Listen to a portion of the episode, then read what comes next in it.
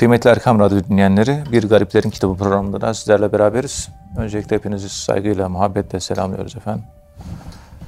Efendim bu programda muhterem hocamız Profesör Doktor Ethem Cebecioğlu bize tasavvufun kurucu şahsiyetleri, onların hikmet sözleri, hayat hikayeleri üzerinden tasavvufi yorumlar ve tasavvufi hikmetler, dersler e, yapıyoruz. Efendim, kıymetli hocam, bu İbnül Cella Hazretlerinin hayatına başlamıştık. Fakir ve tevekkül konusunda görüşleriyle tanınan bir sufi İbnül Cella. Vefatı Hicri 306, miladi 918. Onun e, tasavvuf anlayışıyla alakalı, fakir ve tevekkül anlayışıyla alakalı tecrit, e, fakir ve tevekkülden bahsettiğini e, söylemiştik geçen haftaki programımızda. Ve kendisine fakrın ne olduğu sorulunca üzerindeki dört akçeyi sadak olarak verdikten sonra fakrı tarif etmiş. Ve üzerinde para verken bu konuda söz söylemeye utandığını belirtmiş.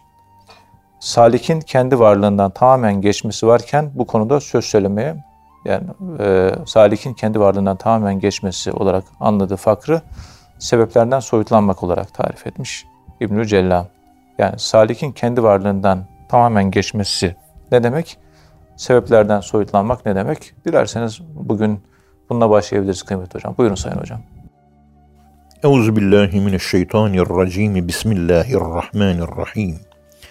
Elhamdülillahi rabbil alamin. Ves salatu vesselamu ala rasulina Muhammedin ve ala alihi ve sahbihi ecmaîn ve bihi nestaîn.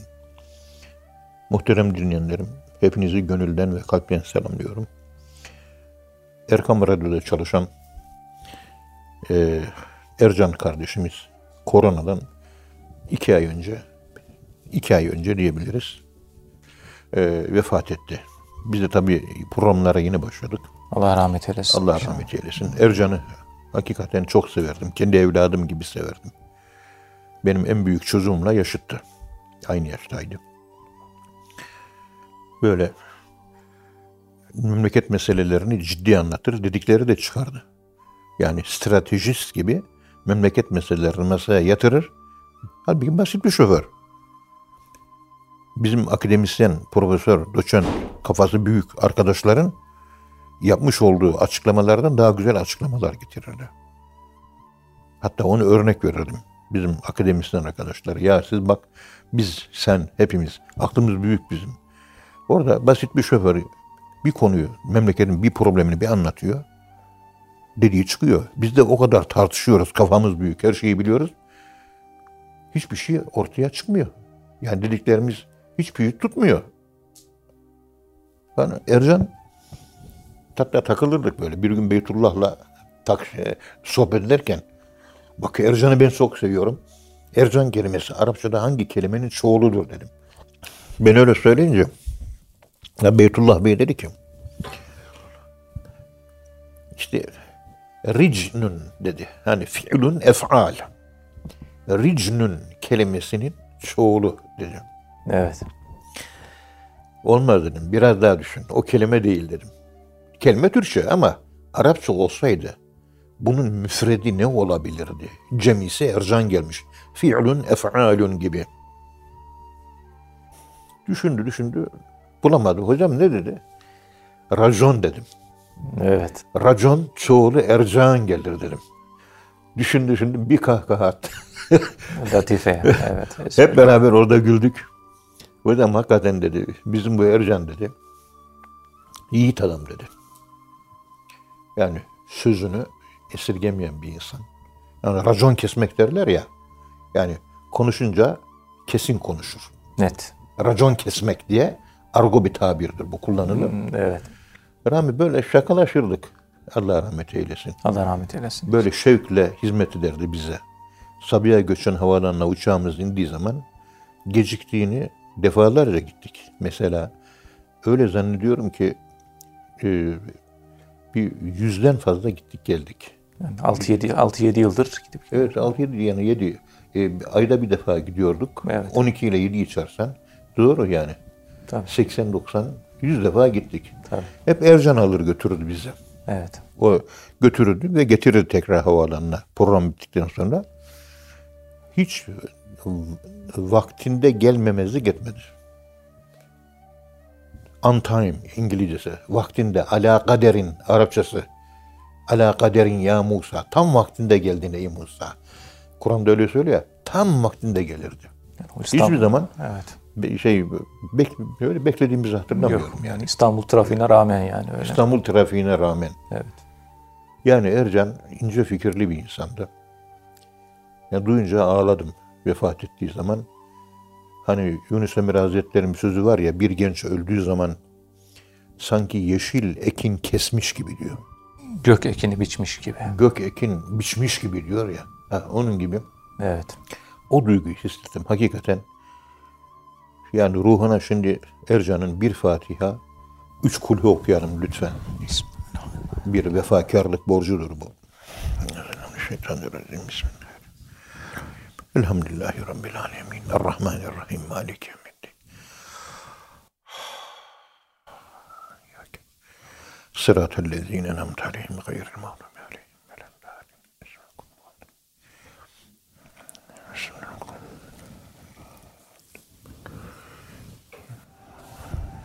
Evet. Gelelim sebeplerden kendini soyutlamak. Bu tecrit, tecerrüt falan. Evet. Yani sebeplere bağlı kalmamak falan. Bunlar. Birisinden bir hakaret işittiniz siz. O hakarete sebeplere yapışmayan sufiler güler geçerler. İza hatebehumul cahiluna kalu selama. Selam derler. Sen haklısın derler. Gülerler. Sırtında sıvazlar. Boynunu büker gider. Yemşûne alel ardı hevnen. Yeryüzünde de çok mütevazidirler bunlar. Evet. Sebeplere yapışmıyor. Şimdi kendisine birisi geldi hakaret etti. Hakareti işitince o insana karşı tepki göstermiyor. Dövene elsiz gerek, sövene dilsiz gerek. Yunus Emre'nin dediği gibi. Onu ona kötü konuşturan esas bir müsebbibül esvak var. Hemen kötü laf işittiği zaman başını kaldırıyor. Ya Rab bugün ben bir hata işledim. Dolayısıyla bu kötü sözü işittim. Evet. Senden özür diliyorum ya Rabbi deyip o ağır sözü konuşan kişiyi değil, konuşturandan özür diliyor ve konuşana vazifesini yaptığı için bir de teşekkür ediyor. Beni uyardın sen diyor. Ben çünkü böyle bir yanlış yaptım. O da hakikaten çok yanlış. Hakikaten doğru değil. Ve onun karşında Allah beni tokatlaması gerekiyor. Adetullah, sünnetullah bu. Kimin vasıtasıyla? Kuluna cezayı kuluyla verir diyor değil mi? Evet. Kulunu cezayı kuluyla. Bir eydil müminin. Ayet-i kerimede öyle geçiyor. Allah intikamını kulundan alır. Kulundan alır intikamını Allah. Kendisi gökten inip de tokat edecek hali yok. Bir insanı onun üzerine sevk eder. İşte Kur'an-ı Kerim'de diyor ya Elem tera ennel en elem tera eee elem tera e, inna ersel seyatine alel kafirine. Teüzzühüm ezza. Görmüyor musun? Görmedin mi? Biz kafirleri, tabi günahkarlar da katacak buna. Onları sarsmak, onları böyle e, şöyle uyandırmak üzere şeytanları gönderir. Yani bela göndeririz. Bela gönder. Evet. Ayet-i Kerime de böyle söylüyor zaten. Açıklama tarzı bu. İşte bu sebeplere bağlı olarak yaşayan insanlar o sebebe değil. Biz mesela bugün Mescid-i Aksa için konuşuyorum. Mescid-i Aksa mağdur. Mehmet Akif İnan'ın dediği gibi Müslümanlar gelsin, bana sahip olsun. Ben İslam'ın rengine bürünmek istiyorum artık. Yani Kudüs'ü alın gibi bir mısrası var. Evet. Genç dergisi onu yayınlamış bu ay. Hoşuma da gitti. Süleyman kafası çalışan bir arkadaş. Severim evladım gibi kendisini. Allah razı olsun. Şimdi oradaki Mescid-i Aksa'nın yıkılmaya çalışması, Yahudi hücumuna maruz kalması bir sonuçtur biliyorsunuz. Herkes farkındaysanız Ümmet Muhammed sonuca odaklanmış vaziyette. Evet. Gerçi Kudüs'te Mescid-i Aksa davasına sahip olan Türkiye'den başka hemen hemen hiçbir ülke yok. Evet. O da ayrı bir dert de. Ama halklar sahip. Yöneticiler değil. Yöneticiler değil. Yöneticiler kurt. Yönetilenler kuzu. Baştakiler kurtların dansı. Halk da kuzuların sessizliği filmini izliyor. Maalesef. Maalesef hocam. Maalesef. Ama Müslüman halkların hepsi vicdanı yaralı. Onu biz biliyoruz. Evet, herkes dua, Örnekleri de çok. herkes dua ediyor. Yöneticilerin hepsi satılmış. Elhamdülillah Türkiye bu konuda e, önde gidiyor ve ümmetin davasına sahip çıkarıyor ve herkesi uyarmaya çalışıyor. Elhamdülillah. Allah razı olsun. Şimdi biz Mescid-i Aksa'ya bakıyoruz. Ama o sonuç, onu doğuran sebep neydi? Müslümanların ilme rağbetsizliğiydi. Mescid-i Aksa'nın yıkılması yine bizim yüzümüzden. Biz bir şeyleri yanlış yaptık.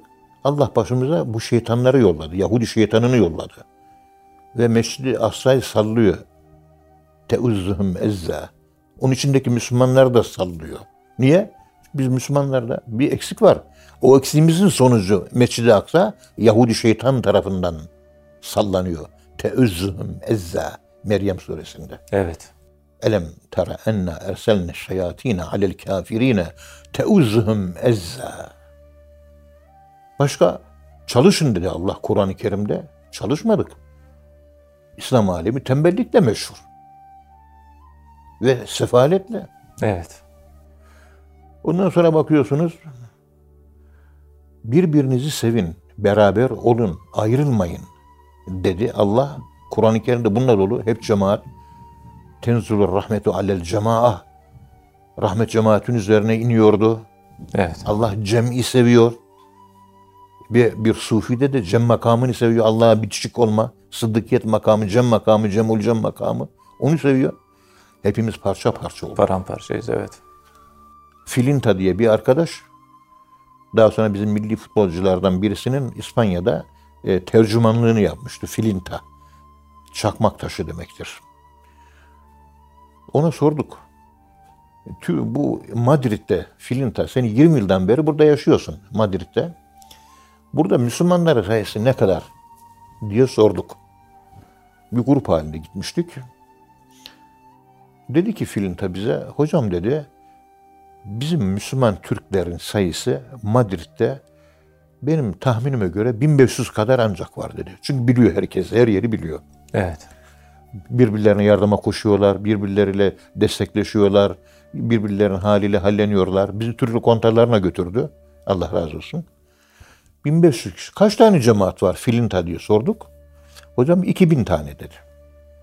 Kişi, Allah say- Allah. kişi sayısından daha fazla. Madrid'de 1500 kişi yaşıyor. Cemaat sayısı 2000. Vallahi hocam o kadar fırkalara bölünmüş ki bizim arkadaşlar dedi. Her birinin birkaç tane birden fırkası var dedi. Evet. 1500 kişi mi? 2000 tane fırka var dedi. Ha. Şimdi Mescid-i Aksa'nın bu sallanması, temelinden yıkılmaya çalışması Yahudi şeytanları tarafından hedmedilmeye, ta- tahrip edilmeye çalışma arka planda Müslümanların Allah'ın bu emirleri uymamak yatmıyor mu? Var mı bu lafıma itirazın? Ondan sonra Yahudi. Yahudi gayet kendi vazifesini yapıyor. Düşman düşmanlığını yapıyor. Düşman düşmanlığı yapıyor. Sen Müslümanlığını yapıyor musun? Vallahi vahit. Ben de yapmıyorum Müslümanlığımı. Sen de hiçbirimiz Müslümanlığımızı yapmıyoruz. Evet. Sen ona küssün, buna dargınsın, kardeşlik duyguları yok, bencillik var, egoizm var, kendini beğenmişlik var, kibir var. Hepimizde var bunlar. Parayı seviyoruz, dünyayı seviyoruz, sekülerleştik. Allah inancımız zayıfladı. Bir tür e, e, davranışa bağlı, reel ateist olduk çoğumuz. E, Mescid-i Aksa Allah yıkacak da ondan sonra bilinç uyanacak. Allah bizi uyandırmaya çalışıyor. Ama Mescid-i Aksa'ya yazık olacak yani. Peygamberimiz oradan miraç etti. Bizim ilk kıblemiz de orası. Orada bir Selahaddin Eyyubi söz konusu. Ve ikinci veya birinci Kılıç Arslan Evet. şehit oldu. Tabii. Bir milyon e, şey 50 bin. Yani Anadolu Selçukluları 50 bin kişi oldu. Bir milyonluk Haçlı'ya. e, Haçlı'yla savaştı. Yendiler. Ama Kılıç Arslan kafasını yediği bir kılıçla da şehit oldu. Eski Konya Belediye Başkanı İsmail Öksüzler, Allah razı olsun. Hocam ben e, şeyini gördüm dedi. Kemiklerini gördüm. Kafasında kılıç kesiği var dedi. Ve şehit oldu. Ya Ayasofya deyince neler konuşacağız biz? Neler konuşmamız lazım? Mescid-i Aksa. Mescid-i Aksa Kudüs Yahudi tarafından işgal ediliyor. Hristiyanlık alemi niye Haçlı Seferi'yi ilan etmiyor? O da ilginç yani. O da bir ayrı bir konu. Evet. Tamam biz Müslümanlar uyuyoruz. Tabii. Bizim durumumuz bu. Hani Saint Etienne'de ilk defa Fransa'da Papa Pierre Lerme tarafından harekete geçirilen o Haçlı zihniyet ruhu yok. Onların Haç ruhu iktisat, ekonomi, dünyayı sevmek, dünyayı köleleştirmek üzerine kilise bunlara hizmet ediyor. Kendi kutsallarını korumak yönünde kilise de bir şey yaptı yok. Papa zor bela kalktı. Ne yapıyorsun ey Yahudi diye kızdı. Bir cümleyle geçiştirdi o kadar. Yani bu Yahudi Hristiyanları da iyi diş etti, hadım etti, kısır hale getirdi. Biz Müslümanları da iyi diş hale getirdi, hadım etti, kısırlaştırdı. Kısır döngüdeyiz. Hristiyanlardan da tepki yok yani. Yani ne diyor burada? Sebeplere yapış. Sebepler e, yapışmadan sebepleri yaratan Allah'a. Onları atlayacaksın Allah'a. Ona yapıyor. Ve çok zordur bu. Çok zor yani. Günlerce aç kalmayı gerektirir. Günlerce hasta olmayı gerektirir. Aç ve susuz kalmayı gerektirir. Elbisesiz kalmayı, dostsuz kalmayı gerektirebilir. Parasız kalmayı gerektirebilir. Sosyal statünün kaybolmasına tahammül etmeyi gerektirebilir. Pek çok gerektirebilirlere rağmen tecridi gerçekleştirebilmek her baba yiğidin işi değildir. Ve gerçek tevhid de budur. Dünyevi seküler sebeplere yapışmamak. Allah'a yapışmak. Müsebbibul esbab. Ona yapışmak.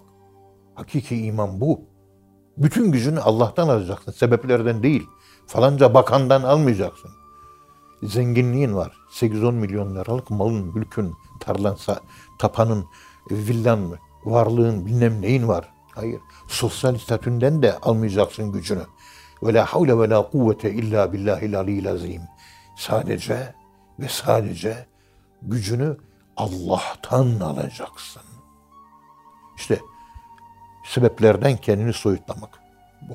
Ama biz sebep, sebeplilik dünyasında yaşadığımız için Sebepler. e, sebeplere e, bir e, sonuna kadar değil de e, yüzeysel de olsa yapışmamız bekleniyor. Ama sebeplere de bel bağlamamız isteniyor. Evet. İstediğin kadar. Mesela Mustafa Koç öldü. Allah rahmet eylesin. Bilmem ne Altay tanklarını yaptı biliyorsunuz.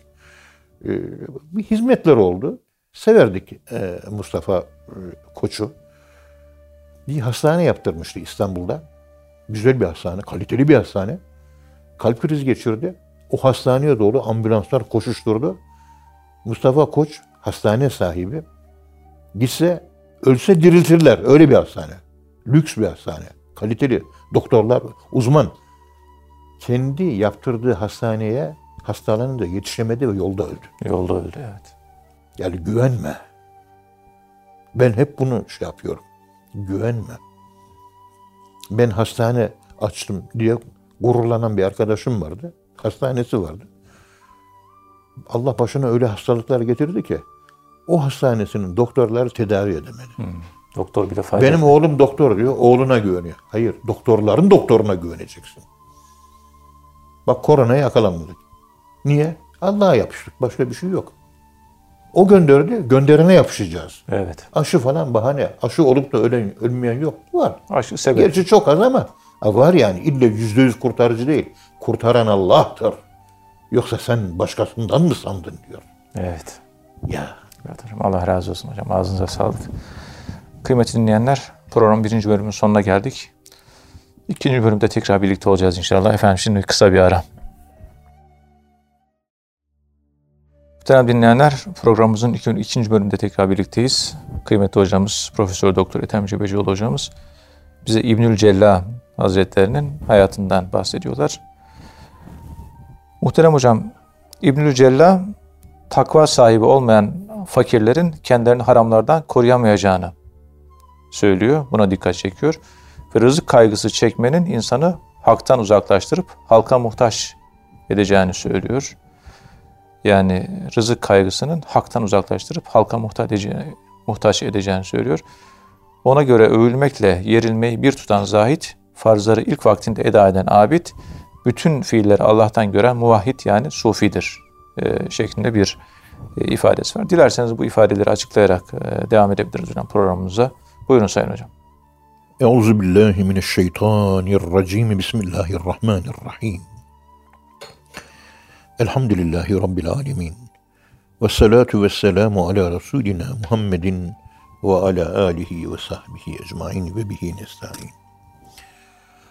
Efendim iyi hatırlıyorum. Önceleri bir 11 sene kadar imamlık yaptım. İşte 40 sene veyahut da 39 38 senede 40 sene diyelim öğretim üyeliği fakültede yaptım.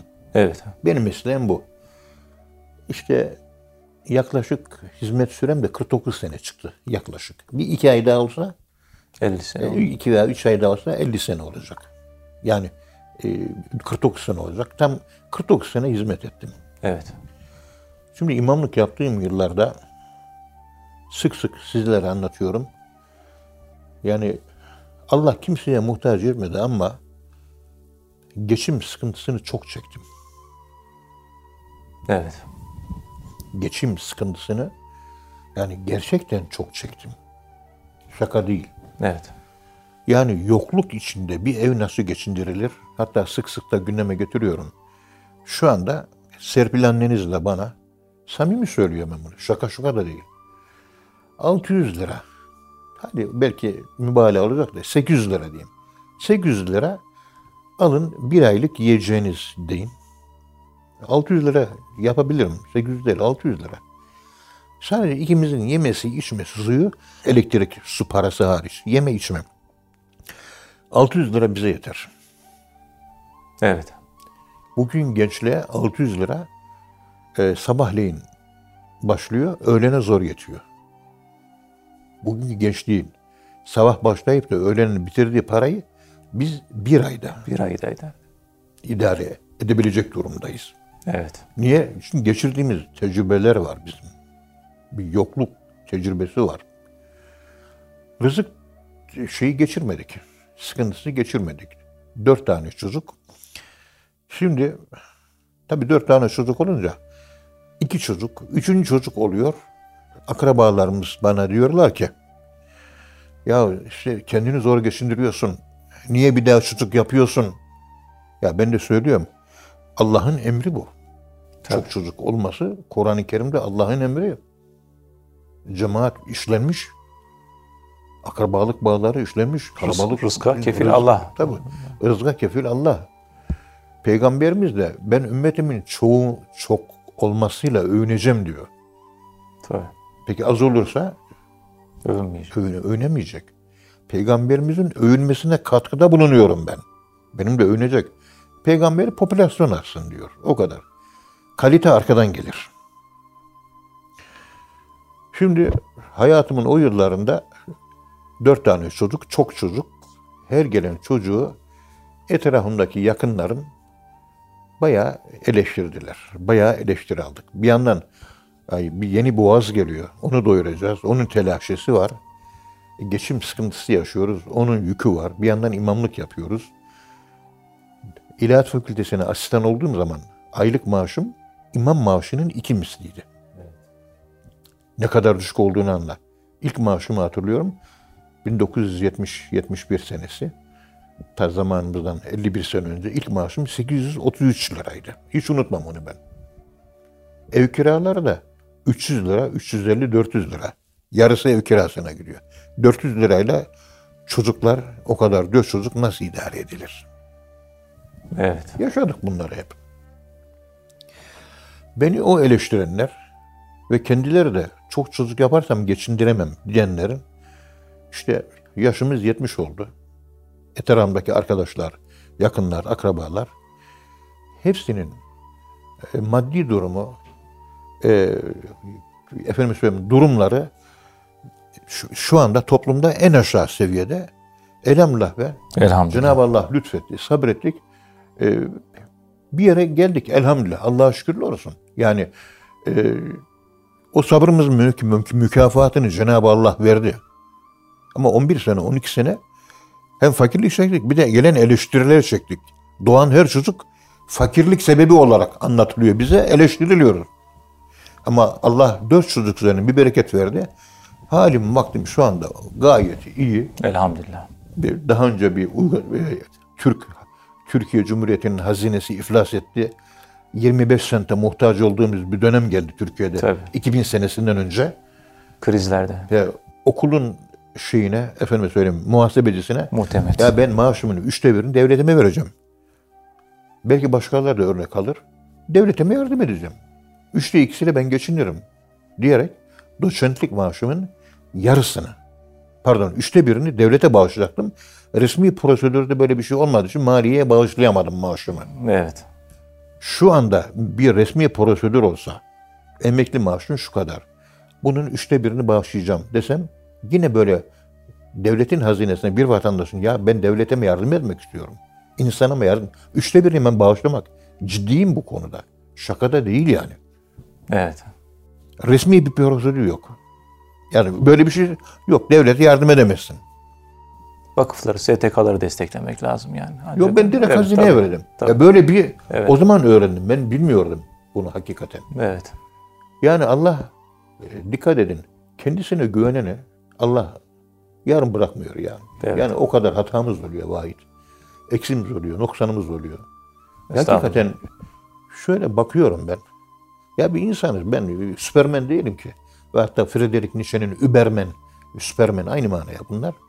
Öyle bir insan değiliz. Normal bir insanız. Allah ne yapıyor, ne ediyor? Mutlaka yardım gönderiyor. Çok şükür. Hamdolsun, şükürler olsun. Hiçbir zaman Allah beni yaya bırakmadı. Çok şükür. Hiçbir zaman yaya kalmadım. Elhamdülillah. Allah'ıma güvendim. Boynumu büktüm. Allah her yerde yec'al lekum mahraca var ya. Evet. Takva dersine çok çalıştım. İn tettekullaha yec'al lekum furqana. Mutlaka Cenab-ı Allah bir çıkış kapısı açtı. Çıkış yolu verdik, gösterdik. Mutlaka. Elhamdülillah. Allah'tan bekledik. Allah da açtı. Allah başkasına, kendisinden başkasına muhtaç etmesin. Amin. İster hastalık, ister yok, ister fakirlik, ister zaruret, ister yalnızlık, ister korku, ister zelzele, ister savaş, ister bela. Ne gelecekse bana Allah'tan gelsin. Gayriden gelmesin. Amin. İşte bu bizim tasavvuf erbabı, tasavvufun esas ana eğitimi bu tevhiddir esas. Tevhid eğitimi. Evet. Yani hayat tevhidi. Hayatın bütünüyle tevhide oturtturmak. Ben buna hayat tevhidi demek istemiyorum. Kullanılmıyor bu tabir ama aslında e, okulda talebeyim ve hatta öğretim üyesiyim. Orada bir tevhid, ona göre bir tevhidi var okulun. Tabii. Ve emekliyim, emekli olmanın bir tevhidi var.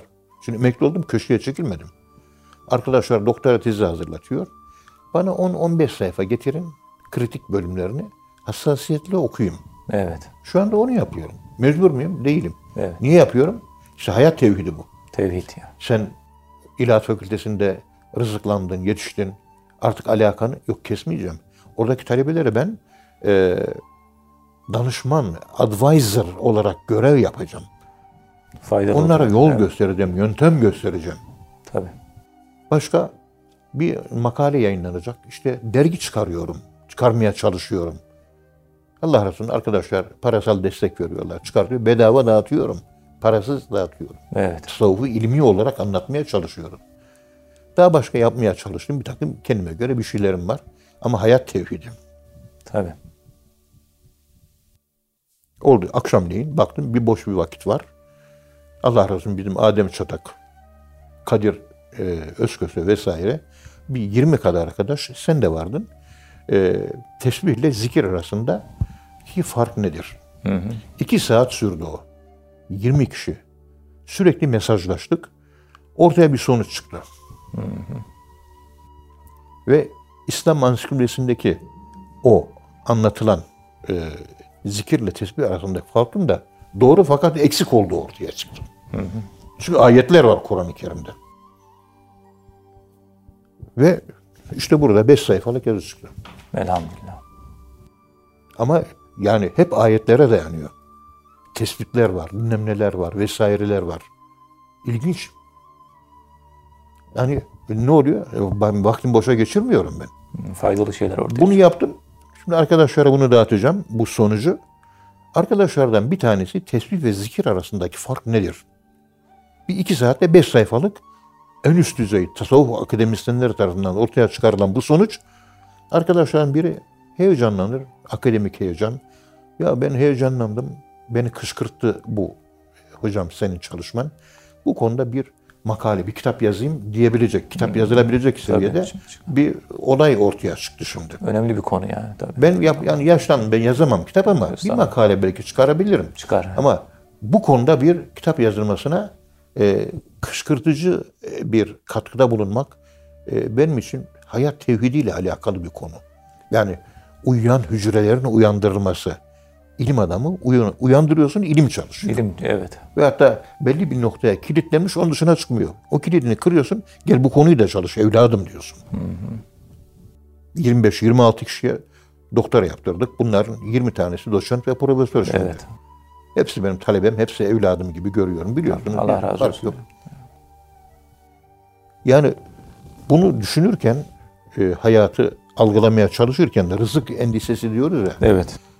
Siz rızık endişesi Allah'ın er-razzak olduğuna inanacaksınız. Bir de kuantum kuyusuna atlamak diye bir tabir var. Dört tane çocuk oldu. Dördüncü çocuk başımı kaldırdım şöyle. Rabbim dedim. Dördüncü çocuk Zeynep'im doğdu. Allah Allah uzun ömür versin. Amin. Amin. Allah makamını cennet etsin. Dedim ki Allah'a, Ya Rabbi önümde büyük bir boşluk var. Belirsizlik var. Yani dördüncü çocuk dünyaya geldi. Aldığım maaşta fazla bir maaş diyor değil. Yani imamlık maaşı. Evet. Para. Efendim o kuantum kuyusuna bir daldık. Vay için. Evet. Kuantum kuyusuna daldık. Bir baktık eee, son çocuğum, dördüncü çocuk işte zorluk, fakirlik falan çekeceğim. Çocuk doğduktan iki buçuk sene sonra gece kondularda fareli, mareli, böcekli böyle tek gözlü odalar, iki gözlü size göstersem o Evet, kaldığım, evet, evet. dört çocukla kaldığım yerleri. Tabii. Allah lütfetti. iki oda, bir salon, cebeciden bir daire Allah lütfetti. Elhamdülillah. Birileri kendiliğinden hocam destek olan dedi. Ya gerek yok dedik. Kayınpeder verdi. Oradan birisi verdi. Şuradan satın adamda bu hocadır diye indirim et bilmem ne. İki oda bir salon. Biz böyle saraya taşınmış gibi olduk. İki oda bir salon. Dördüncü çocukla beraber bereket geldi. Bereket geldi. Kuantum kuyusuna daldık. İlk defa ev sahibi olduk. Elhamdülillah. 1, 2, 3, dördüncü çocuk daha doğdu. 1978, 1980'de bir daire sahibi olduk. İlk defa böyle el yüzü düzgün oturarak gece kondu tuvaletlerini biliyorsun. Biliyorum. İçinden fare çıkar, bilmem ne çıkar falan çıkar vesaire çıkar. Şu bu. Onun için rızık konusunda Allahü Teala Hazretlerine mutlak kuantuma, karanlığa dalar gibi dalmak lazım. Ya Rabbi ben bilmiyorum önümüz sonumu. Sabahleyin evden çıkıyoruz değil mi? Tabii. Ya Rabbi başıma ne gelir bilmiyorum. Ben sana yürüyorum. İşe gitmiyorum. İlahiyat fakültesine işe gitmiyorum ben. Ben sana gidiyorum. İnni zahibun ila rabbi seyehdin. Benim yolumu açacak Allah. Ben Allah'a yürüyorum. İlahiyat fakültesine maaş kazanmak üzere. Efendim söyleyeyim, iş yapmaya gitmiyorum. Evet. Bak olayı nerelere nerelere atlattık. Şu rızık endişesi çekmek tevhide aykırıdır. Çünkü Allah'ın Er-Razzak ismine e, güvenmek, Allahü Teala'yı tevhid etmek anlamına geliyor. İmanla alakalı yani. İmanla alakalı, yakinle alakalı, Yakinle alakalı. tevhidin e, üst seviyeleriyle alakalı bir olay. Onun için karnın nerede doyacak? Endişe etme. Bir yerde doyar. Cenab-ı Allah gönderir rızkını. E, insanlar rızık peşinde koşmasa rızkı onun peşinde zaten koşuyor. Yani yaratılışta sünnetullah buymuş. Rızkı insanın peşinden koşar. Takdir edilmiş. Takdir edilme. O gelecek bulacak. Sen istemesen de. Evet. Abdülkadir Geylani Hazretleri yemek yemeyeceğim diye kendini kumlara yatırıyor. Ağzını kapatıyor, kumlarla örtüyor ta çölün ortasında. Allah orada yakınlarda yaşayan bir Allah dostuna maneviyatta bir ses. Faranca sevdiğim bir kulum var. Yemek yememeye niyet etti. Karnı aç, acından da ölecek. Kumların içine yatıyor. Su istikamette git onu bul diyor. O da yiyecekler, içecekler alıyor. Koşturarak gidiyor. Hakikaten yok. Kumla da örtmüş bile kendini. Zor bela tahmin ediyor. Açıyor bakıyor Abdülkadir Geylani. Ağzını kapatmış, çenesini zorla, kaşıkla açıyor. lokur lokur suyu, çorbayı döküyor ve karn doyuruyor. Evet. Ondan sonra Abdülkadir Geylani Hazretleri, Ya Rab sen razzaksın diyor. Dikkat edin. Ölümünü oynuyor yani. Kuantum oynuyor. O Ölümünü oynuyor. Ölecek orada. Kuantuma oynuyor. Allahü Teala Hazretleri belirsizlikten belirlilik çıkartıyor. Rızık hemen bir dostu vasıtasıyla ulaştırılıyor. Ulaştırıyor. Ya biz bunu yapamayız. Mümkün değil. Tabii. Ve bu Allah'a imtihan değildir. Dikkat edin. Değil. Bazıları buna "Ay, Abdülkadir Geylani Hazretleri Allah yok değil. Hazreti İbrahim ne diyor Allah'a? Keyfe tuhyil mevta. Ölülere sen nasıl dirilsin Allah'ım? Allah ne diyor? Evlem tü'min ya inanmıyor musun İnanmıyor musun? Diyor, ne diyor? Liyatme inne kalbi. Kalbim mutmain olsun diyor. Kalbin mutmain olsun diye yapılan bir uygulama bu. Ama e, attığın o hedefini bulmazsa sonu ölümdür. Yani ölümüne bir oyundur. Tevhidin zirve noktası. Tabii. Üzeyir de aynı söylüyor. Hazreti Üzeyir ne diyor? Tevrat'ı baştan sona kadar ezberden yazmış. Öyle bir alim Üzeyir aleyhisselam. Evet. Ölüyor, 100 sene sonra diriliyor falan filan. Ya Rabbi ölüler nasıl dirilteceksin dedi ya. Oradaki merkebi kemik haline gelmiş. Çürümüş artık. Kendisine hiçbir şey olmamış. O sırada onun kemiklerine et kapladık ve Giydiriyor. eşek e, merkebi yeniden ortaya çıktı diyor. O zaman anladı. Ha, demek ki haşır da böyle cismani olacak. Ama bu dünyanın elementlerinden değil de bilmediğimiz bir elementlerden yaratılacak ama insan yine şehvetlerimiz olacak, isteklerimiz, arzularımız bilmem hepsi olacak. Ete kemiğe bürüneceğiz yani. Aynen öyle. Evet. Cenab-ı allah Teala Hazretleri yani rızık endişesine bir an düşerseniz tevhidinizde noksan var demektir. Evet. Şimdiki rızık e, problemi yok da bu devirde. Efendim söyleyeyim. Peynir aldım, zeytin aldım diyor. Bal aldım diyor. Tereyağı eksik diyor. İşte tereyağının eksikliği bugün rızık konusunda problem oluyor. Refah Eskiden- düşmesi yani. He, eskiden bunların hiçbiri yoktu. Yoktu tamam. Maalesef. Yani deveye demişler, deve bu boynun niye eğri? Deve demiş nerem doğru. Nerem doğru ki demiş. Müslümanların vaziyeti bu. Ne yapacağımızı bilmiyoruz. Tevhidi kaybettik. Bu noktadan bakıyorum, samimi söylüyorum. Ben kendimi hala ehli tevhid görmüyorum. Estağfurullah. Fakir. Abdülkadir Geylani Hazretleri'nin Fethur Rabbani var ya, onun çok dikkatli, murakabeyle okunması lazım. Esad Erbili Hazretleri Kuddise Sürruh diyor ki, Kur'an, önce onu okuyacağız diyor. Ondan sonra hadis, ondan sonra onu okuyacağız. Peki üçüncü olarak hangi kitabı okuyalım? Üçüncü olarak kesinlikle Abdülkadir Geylani'nin Fethur Rabbani'sini okuyacaksınız diyor. Boşuna söylemiyor bunu. Evet. Onu bir okudum. O kitabı. Bir sene iki ayda okudum. Arapçası orijinalinden okudum. Türkçesi yani Türkçesi Arapça bilen Arapçadan okusun da bilmiyorsan Türkçesinden okuyayım. Yetersiz yani. Yanlış değil de yetersiz. Evet. O kitabı okudum. Fethur Rabbani adlı eseri okudum. E, Ama bir sene iki ay sürdü. 500 sayfalık kitap. Dikkatle okudum. Meclis meclis okudum. Bittikten sonra Ethem Hoca sen ne Müslümansın, ne de tevhid ehlisin, ne de sende iman var. Sen olsa olsa cehennemin birisinde kütük olursun. Duygusu oluştu bende. Estağfurullah. Ve bu duygu işin tuhaf tarafı beni öldürmedi, Diriltti. beni kışkırttı. Ve Tabii. bedenimi hayvan olarak, Kaliteyi artırdı. aklımı da insan olarak düşünüp, o akıl ve kalbi insan olarak düşünüp, şu beden otomobilini sonuna kadar yor, sonuna kadar çalış, ibadet, hizmet, cihat, koşuştur, ilim, irfan, talebe, bilmem ne, faaliyet. Osman hocamızın buyurduğu gibi burada yorulacağız, dinlenmek ahirete mezara kaldı. Burada yolları orada dinlendirecekler. Burada sırf yatan insanlar da orada yorulacak. Orada yorulacak. Hmm. Olay bundan. Motto, anlam, açılımı bunun bu. Daha başka bir şey ifade edemiyorum ben. Evet hocam. Fakir böyle. Allah razı olsun hocam. Ağzınıza sağlık. Muhterem dinleyenler hocamıza çok teşekkür ediyoruz. Efendim bir programın daha sonuna geldik. Bir sonraki programda buluşuncaya dek hepinizi Allah'a emanet ediyoruz. Hoşçakalın efendim.